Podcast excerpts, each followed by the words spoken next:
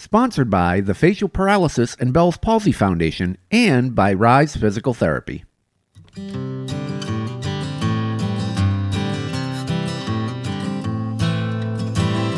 This is Unique Smiles, the Facial Paralysis Podcast, and I'm your host, Brian April.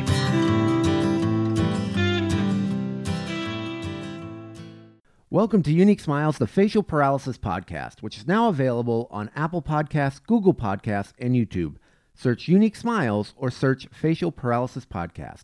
And if you want to follow me, I am on Instagram and Facebook and YouTube at Comedy Brian, B R I A N. My guest today is Steve Kenny, who got facial paralysis due to nerve trauma resulting from a car accident. I've known Steve uh, on the forums for a couple years, and thanks for, for being on here. Thank you so much for having me. I appreciate it. Yeah, my pleasure. Uh, so tell us a little bit about how you got facial paralysis. So I was in a um, what I thought at the time was a pretty minor car accident, which I just celebrated the five year anniversary of that. So it's December of 2014. I was driving and somebody backed their car into the road and hit my car. And I got, you know, what seemed like minor whiplash at the time. Um, the car had to be towed from the scene just due to some front end fender damage, but I really didn't think anything of it. And it was right around Christmas time. I was traveling to see family. And so I really didn't think anything of it, didn't seek medical attention at the time. I had some, some neck pain, some shoulder pain, but I really didn't take it seriously and didn't think anything of it. I called my um, physician and I had asked them questions, and they said, if it seems to get worse, come in. And it kind of waxed and waned. That's been kind of my, my story is waxing and waning. Um, and after nine weeks, I had a TIA, which is a transient ischemic attack. It's like a warning stroke. But at the time, I was 32 in good health, and I thought I just had a really bad headache. And then about 24 hours later, um, I had severe ocular pain on only on my left side, um, started having trouble swallowing, and then I couldn't swallow at all. And my wife came home from work, tried to get me to eat um, pistachios, salted pistachios, which to this day I still can't eat or smell pistachio without it triggering a lot for me personally. Um, and I couldn't swallow those. And at that point, um, she rushed me to the hospital um, they did a CT scan and they determined that I had had what's called a vertebral dissection, which is one of the arteries that runs on the side of your neck had um, gotten pinched in the car accident and a clot released to my brain. And then the clot caused a stroke. And then one of the um, results of that stroke was uh, facial paralysis uh, on the left side of my face. Wow, that's a, I haven't heard that one before. So that wasn't even from the the the accident itself. It was the the buildup of the pinched nerve afterwards.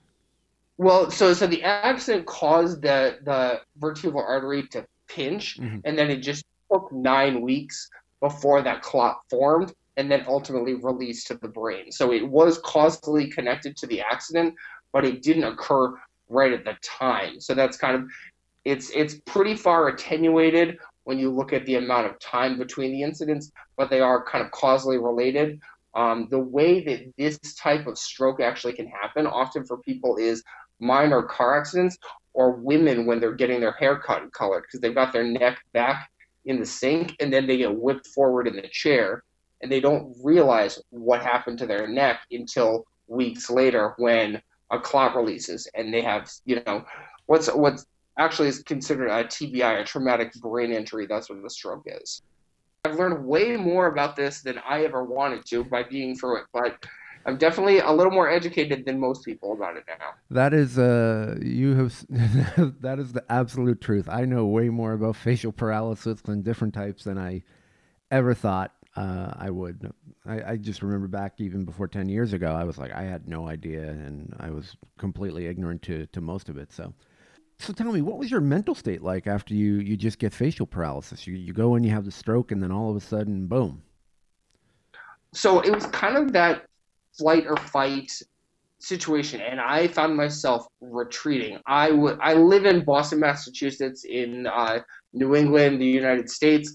Um, I'm surrounded by some of the best hospitals in the world, so I'm extremely lucky to be geographically where I am. Um, one of the places where I did kind of five weeks of, of rehab after being released from Mass General Hospital was a place called Spaulding. Um, beautiful views of the Charlestown Navy Yard. And instead of looking out the window, um, I found myself asking for the blinds to be closed. And that kind of was made me realize that mentally I was not doing as well as I should be. But I didn't want to see people outside running, walking their dogs, playing on the playground, driving the car, all those things I thought I'm never going to be able to do because of the stroke, because of facial paralysis, because of you know ocular issues. Um, I was nonverbal for a while. I couldn't eat. I had a G tube, and I really thought um, this is kind of the end of the road. And um, I found myself retreating, wanting the doors closed, the windows closed. I did my OT, PT, speech and swallow therapy, but I really, you know, I found myself retreating rather than realizing that what I really needed to be doing was to empower myself and to be, you know, to, Spaulding's motto is find your strength. And I found myself needing to find that strength to make sure that I was doing what I needed to be doing. And I think most people can relate to that who who uh, acquire facial paralysis. You definitely do retreat and hide. Was there any timeline that they gave you that this might go away, or did you know that it was going to be permanent at that time? I was actually told that I might um, never. I, I had vision issues that I might never see again. Um, that I might never swallow again. That I might. Um, I had a stage of aphasia, which is uh, inability to speak. Um, I couldn't formulate words for a while. I couldn't. I was nonverbal. I was NPO, meaning I couldn't eat at all. I was aspirating and getting um, had a suction tube to you know to remove fluid from my mouth and my throat. And i was told we don't know. And that is like i what i do for work i'm an attorney. And i don't like somebody telling me we don't have an answer to something. I want to know there is an answer. I want to be able to advocate. I want to be able to do that. And being told we don't know what that endpoint is was extremely difficult for me. And i said well if you don't know what that endpoint is then I'm going to decide what my endpoint is. And it's going to be once I've done everything and exhausted every resource and advocated for myself to make sure I'm getting the best care and I'm doing personally everything that I can do um, to, you know, to not hinder and to expedite my recovery. With all of those health problems going on, were you still focused on your face as a, you know, the way your face was looking, or was that kind of like that doesn't even matter at this point? I think the two things I focused on most were that my face didn't work because you're constantly in this world. You're judged. I mean, pardon the pun. You're judged on face value. You're judged. Your face is the first thing people see about you, and it really, you know, it tells expression. You communicate even non-verbally so much with your face, and then couple that with I'm in a room surrounded by mirrors. I'm doing speech and swallow therapy with a mirror in front of me all the time.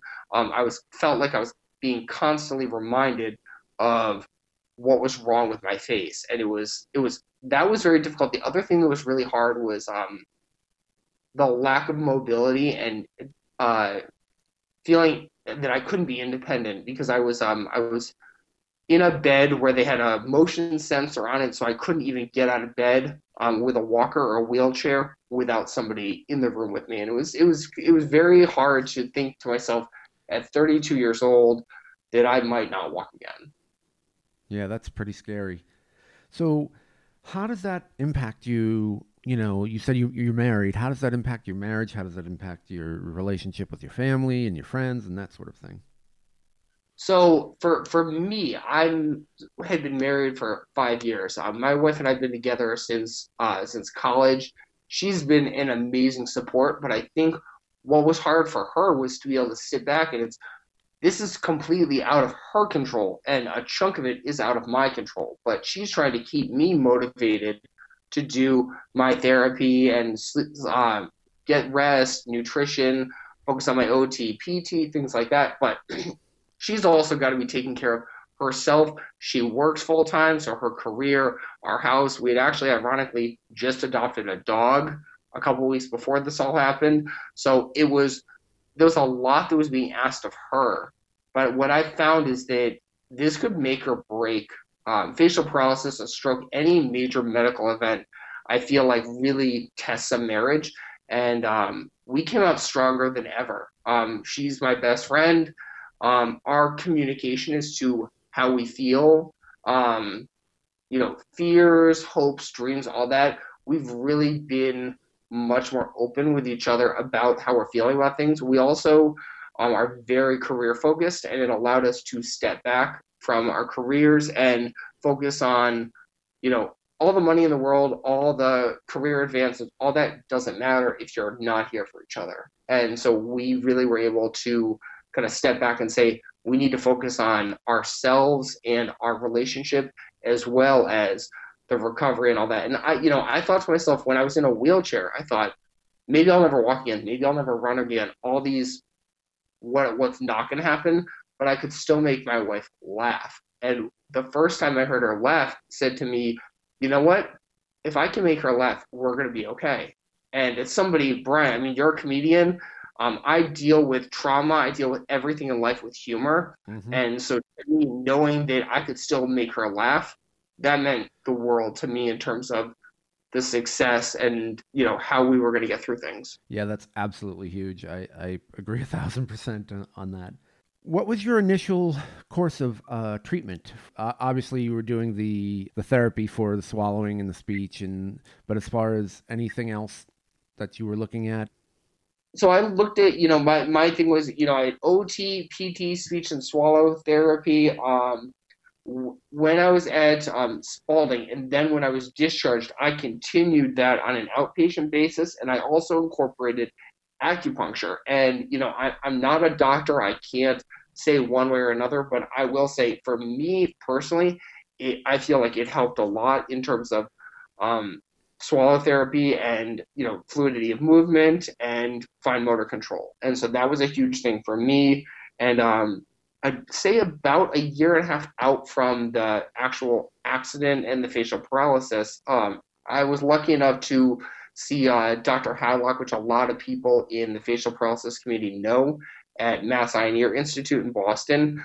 Dr. Hadlock, Dr. Jowett, and the physician's assistant Carrie Shanley um, have been instrumental in um, kind of my recovery process. So I did the sural nerve transfer from my leg to bridge across my face, and then I did the gracilis muscle transfer, um, which has given me, you know, movement. And at rest, my face is symmetrical. Um, you know, I can smile with closed lips, and it, it looks it looks good. Um, it's it's what I've realized is the way it looks now.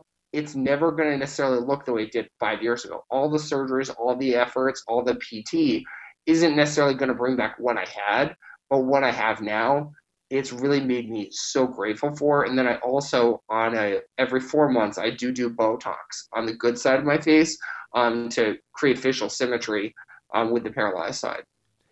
Do you have any synkinesis or anything like that? I don't. I'm I'm I'm lucky. The only thing that I have is sometimes the eyelid on my the paralyzed side of my face. Sometimes I I was lucky enough that I didn't have to have a um a weight installed or anything like that. Um, but sometimes that becomes irritated, either or stress, um, driving in a car with the windows down. But overall, um, I, am lucky that I haven't had any other uh, complicating factors. So you you mentioned Botox, and I get Botox as well. As a guy, I never thought in a million years I would end up getting Botox. Uh, it just always seemed like it was this really vain thing to do, and there's this whole you know medical reasoning for it that uh, you know I've since learned. Was that kind of weird for you to get Botox, uh, especially on your uh, non-affected side? It was. It was. I think you, you made the perfect point. It was weird for those two reasons. I felt weird going in and saying, you know, doing something that to me seemed solely focused on vanity. Um, Dr. Hadlock published a very interesting piece about quality of life and mental health as related to um, Botox injections on people with facial paralysis. And it was a really great article to read, and it really talks about how, you know, having that facial symmetry and using Botox for med- you know, a medical purpose, um, it's more than just the cosmetic looks, and it's how much deeper it goes. But it, it was kind of weird because I always think of Botox as you know the frozen face, the Mhm. Hollywood, Nicole Kidman, those type of people, and it was weird to see that done in a medical environment. I have mine done either by Dr. Hadlock, Dr. Jowett, or uh, physician's assistant Shanley. Um, to be doing it in a medically supervised environment, I'm not going to get that weird frozen look. I'm just trying to balance out. And then the other point you made is having it done on the quote unquote good side of my face. That seemed very odd to do. But I remember the first time I had it done, I thought of one of the stand up routines you did about um, looking inquisitive. And it, Mhm. it, made, it made me think of having uniform eyebrows across the top rather than one that didn't work and one that was kind of almost looked like it was overcompensating for the other for the uh, paralyzed side of my head. You know what's really funny about that? You mentioned that joke, uh, which um, I talk about. You know, the eyebrows. I can only raise one eyebrow, so I don't look surprised. I look inquisitive. Uh, when I originally wrote that, my affected side, the eyebrow was lower um, than my non-affected side. And after a while, I've had some uh, issues with my frontalis muscle, which is uh, the forehead. It's gotten tighter and it's raised that other eyebrow. So now that that eyebrow is actually higher than uh, my non-affected side. So when I go to do the bit, it, it almost evens them out now. And so I have to like tilt my head a little more. It's just weird how that shifted uh, over over the years, where it was my eyebrow was lower and now it's higher. It's just a very What, what I will point out is how much I butchered your joke when trying to retell it just now. if, my, if my sister listens to this, she knows how bad I am at retelling other people's jokes. And this is a prime example of I said you didn't look inquisitive, and so I I, I butchered the punchline. I apologize. to oh, that's you. okay. Uh, it happens all the time. I butcher them too. What kind of impact do you have on your daily life still as a result of facial paralysis? Well, I think one of the things I kind of touched on is um, photos. That has been something that's extremely difficult in in the kind of the the social media, the selfies, everything, and everyone having a camera phone now. I just constantly, for so long, felt worried about getting my picture taken. Um, and that's something that is still not, you know, it's not something I I love having done. Um, but I've I've realized that this is my new normal and maybe it'll change. I'm going to get older i'll lose more hair i'll gain and lose weight but this is right now and so i need to be you know accepting of getting those pictures taken. What i've learned to do over i'd say maybe the past year or so is kind of when somebody takes a picture say i say take a few of them. It's not like you know when i was a kid where you'd only have 30 on a roll. It's like, you know, we all have iPhones or whatever now. I can ask for multiple pictures from different angles to be taken so that I can, you know, to activate my muscles, you know, I can clench my teeth, I can try and open my eyes more. So being able to feel comfortable saying to people, hey, do you mind taking a few pictures? Um, that's been something that's been very kind of uncomfortable for me that I've tried to learn ways to to cope with that because I really for so long said don't take pictures of me. Um, there's about three years of my life where there are no pictures at family events or anything, and everyone was always accepting of and respectful of my wishes.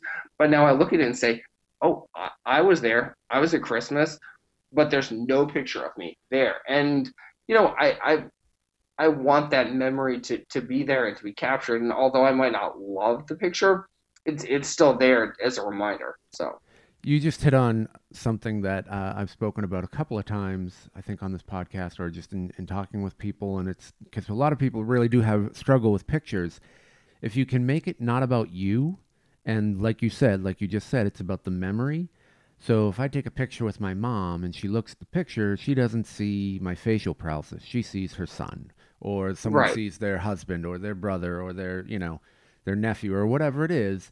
And they're not just going, oh, look at their face, look at their face. And I feel like it's, I've kind of learned to go, oh, it's kind of selfish to take that away from them and from you, really, because you don't have that memory. And, you know, you just go, oh, that was that was Christmas. That was a wonderful time. Oh, that was our trip to Italy. That was such an amazing time. And to to take that from somebody, um, you know, your friends don't see your face that way. Your friends just see you. Your parents and your family just see you. So I, I think I strongly encourage people if you can try to twist your uh, change your mind frame a little bit. um, about that. It, it makes taking pictures a lot easier. Uh, professionally, it's a little a little different, and I I'll I always have like a joke. Oh, I got a good side, you know, and I Yeah. make sure I get on my good side. And I know there's a couple of poses that w- I can do, and I'm sure you do the same thing, where you go, okay, this is uh this is my pose, and like you said, Yeah. ask for a couple extra pictures. So I think that's a, a good good alternative and, and, and good advice for people. Um, I love yeah, I love the point I love the point that you made about, you know, if you take a picture with your mom, your mom looks at it and sees Brian. She doesn't see the facial paralysis. And what I think is for so long, I was thinking every time I saw somebody or somebody saw me for the first time, that was all they were seeing. And I think we all are our worst critics and most judgmental of ourselves, and realizing that most people aren't looking at those, you know, quote unquote flaws the same way that we are. They aren't as obsessive about that as as we are.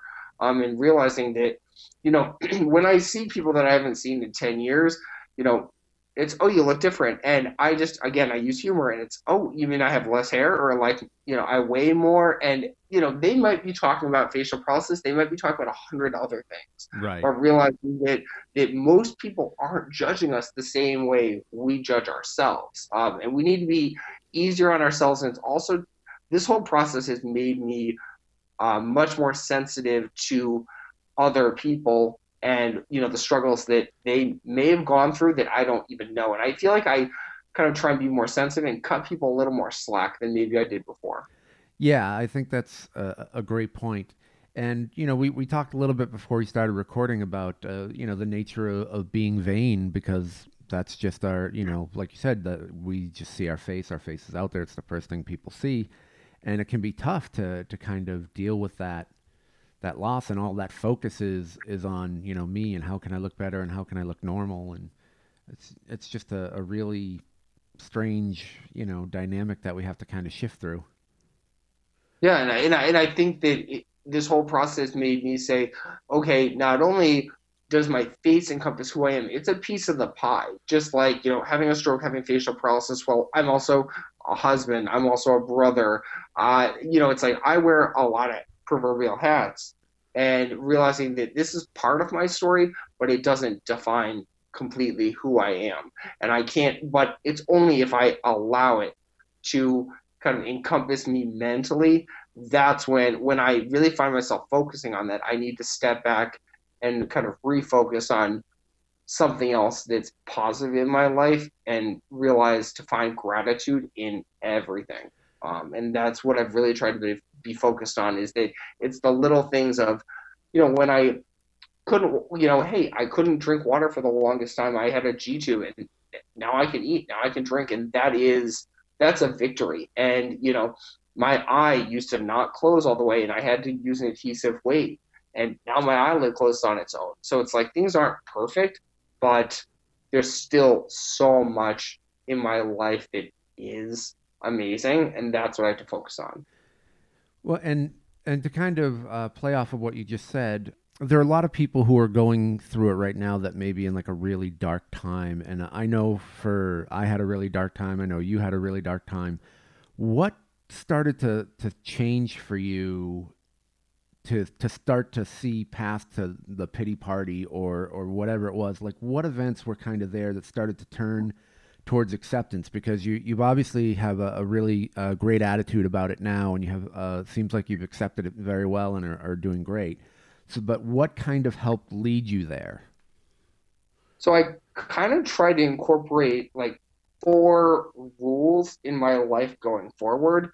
Um, and they're constantly evolving, but there's four main focuses for me. And the first one, which was so important, was to set relevant and achievable goals. So it's like when I first came home, I was walking with a cane, and I was like, I've got to get up on the ladder and I've got to clean the gutters. I've got to rake the yard. I've got to, I took one swipe with the rake and I almost fell over. I came into the kitchen and I love to cook and I tried to pull out the big Le Creuset Dutch oven and I couldn't lift it up. And those were so those, you know, being able to do some cooking, being able to do some yard work. Maybe it was going to be just doing a window box. Maybe it wasn't gonna, you know, I wanted, I knew I ultimately wanted to be able to mow my lawn again, climb up on a ladder, but I needed to set relevant and achievable, like small goals and work towards those. Um, and then one thing we've already touched on was to address those emotional changes. There's a, you know, so much of this is, you know, it could be chemical, it could be spiritual, emotional. So much kind of gets thrown our way, and being able to ask for help became something that, and I still struggle with on a daily basis. But being able to, you know, ask my wife for help, call the doctor and ask for something, talk to my paralegals at work, ask them to, you know, being able to to do that rather than not being able to do it myself or not do it as well as I could have, but to be able to reach out and ask people, it's so cliche, but you know, asking for help is to me is a way of being strong. Um, uh, and then to be informed, and I think you and also a couple other people in our group, especially Elizabeth, really epitomize what being informed about services, about causation, about the community and about what your own personal journey has been is so important in terms of finding your strength and being able to self advocate because you know our spouses can can help us doctors can help us but we have to we have to want that help we have to accept it we have to seek it out ourselves. And then stupid little things like our routine like i got so excited when i came home and was brushing my teeth um because i couldn't brush my teeth in the hospital and and doing that little routine and building on that has really helped me on a daily basis. I uh, sorry, I didn't mean to laugh during the brushing the teeth, but it just reminded me of the same thing. I would when I first got it, I would brush my teeth and I would go to spit and I couldn't spit and it would just roll out of my mouth. Was like, this is this is a good look. So yeah, you just well, well, I think what was funny is I wasn't allowed to brush my teeth in the hospital because the water would run down and go into my lungs. Mm. So I wasn't allowed to brush. So I got so excited when I could do something as simple as yeah. brush my teeth at home, and then it turned into okay, I can take a shower, I can cook, chop up the vegetables while my wife is cooking, and it really like my life has gotten back, I'd say 95% physically to what I had before. Um, I do miss that 5%. And I, you know, I kind of do still more in that, but I look at that 95% that I have and also the things that I've gained. I've gained friendships within the facial paralysis community. Um, my marriage with my wife is stronger than ever. Um, my career uh, actually got so much, so much more rewarding because my definition of success in life has just shifted dramatically from what it was five years ago. Yeah, I was just about to ask you, do you feel in somehow that it's I don't want to say a blessing, but it's it's uh, you know you hear people who who have cancer and then they say it was the best thing that ever happened to me because I learned to slow down and I learned to appreciate life and I learned to you know to take life seriously and, and focus on my goals and go you know after what I really want to do. Do you find that's kind of happened to you? Um, I I really I don't know if I'd say I'm I'm glad I facial paralysis. I'm glad I've gone through what I have, but I'm I'm happy and content with where I am in my life right now, and I don't think I'd be at the same place in my life right now had this not happened. So, in, in if taking it that way, I would say yes, I am glad for what I've gone through because it did teach me so much and make me reevaluate things in my life to be where I'm at now, but I sure as heck wish that I could be at this place, not having gone through the last five years. but I, just, but I just don't. I don't know if I would be at this place had I not gone through all that. So it's kind of like I, I don't really 100% right. know how to answer that. Yeah, it's not so much that you're glad, but you've at least been able to find the the silver lining to it. Yeah, exactly. Like find find find the joy, find the gratitude, and just be able to realize again that rather than for so long I was focusing on that 5% of what I don't have and say, okay, I have 95%, but I've actually gained even more. So am I over 100% now? I, I don't know. It's very hard because my brain wants to quantify everything. Mm-hmm. And what we've all been through, it's you can't really quantify it. And doctors have all these different metrics they try and measure, you know, facial movement on, facial this, and you know, there are certain things emotionally that you just can't measure, and that's that's kind of where I'm at now. But I'm I'm happy with my life. I'm lucky for all the blessings that I have, some of which are because of this. And my whole life has just completely changed over the last five years. But I have a good life today. That's awesome to hear. So, last question for me, and I ask this to everybody. What advice do you have for people who just recently acquired facial paralysis and are struggling? What what can you tell them? Um, I would say, you know, it's it's kind of own how you're feeling. Um, own this because it's it's hard.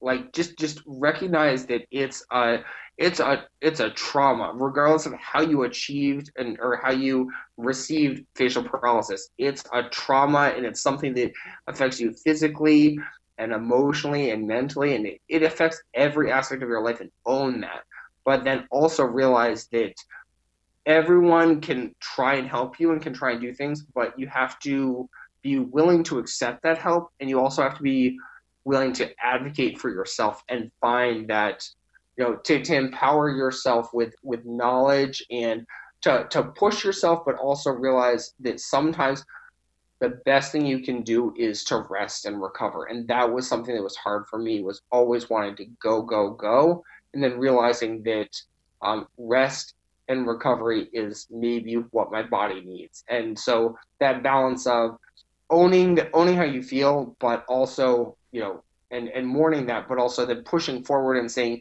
that you you can't be stagnant. You have to be taking the next step forward in this journey because it is it's a journey. Every day is different and i don't know what my face is going to look like five years from now and had this not happened I w- still wouldn't know what my face would look like today you know I would have more. I sure as heck have more wrinkles because I wouldn't have Botox. Right. But that's that's the only that's the only definitive thing that I would know. All right, Steve. Well, thank you so much for for taking the time today and sharing your story and your wisdom. And uh, I really enjoyed talking to you. And we'll have to do this again soon. And uh, next time in back home, I'll uh, we'll have to get together and, and hang out a bit.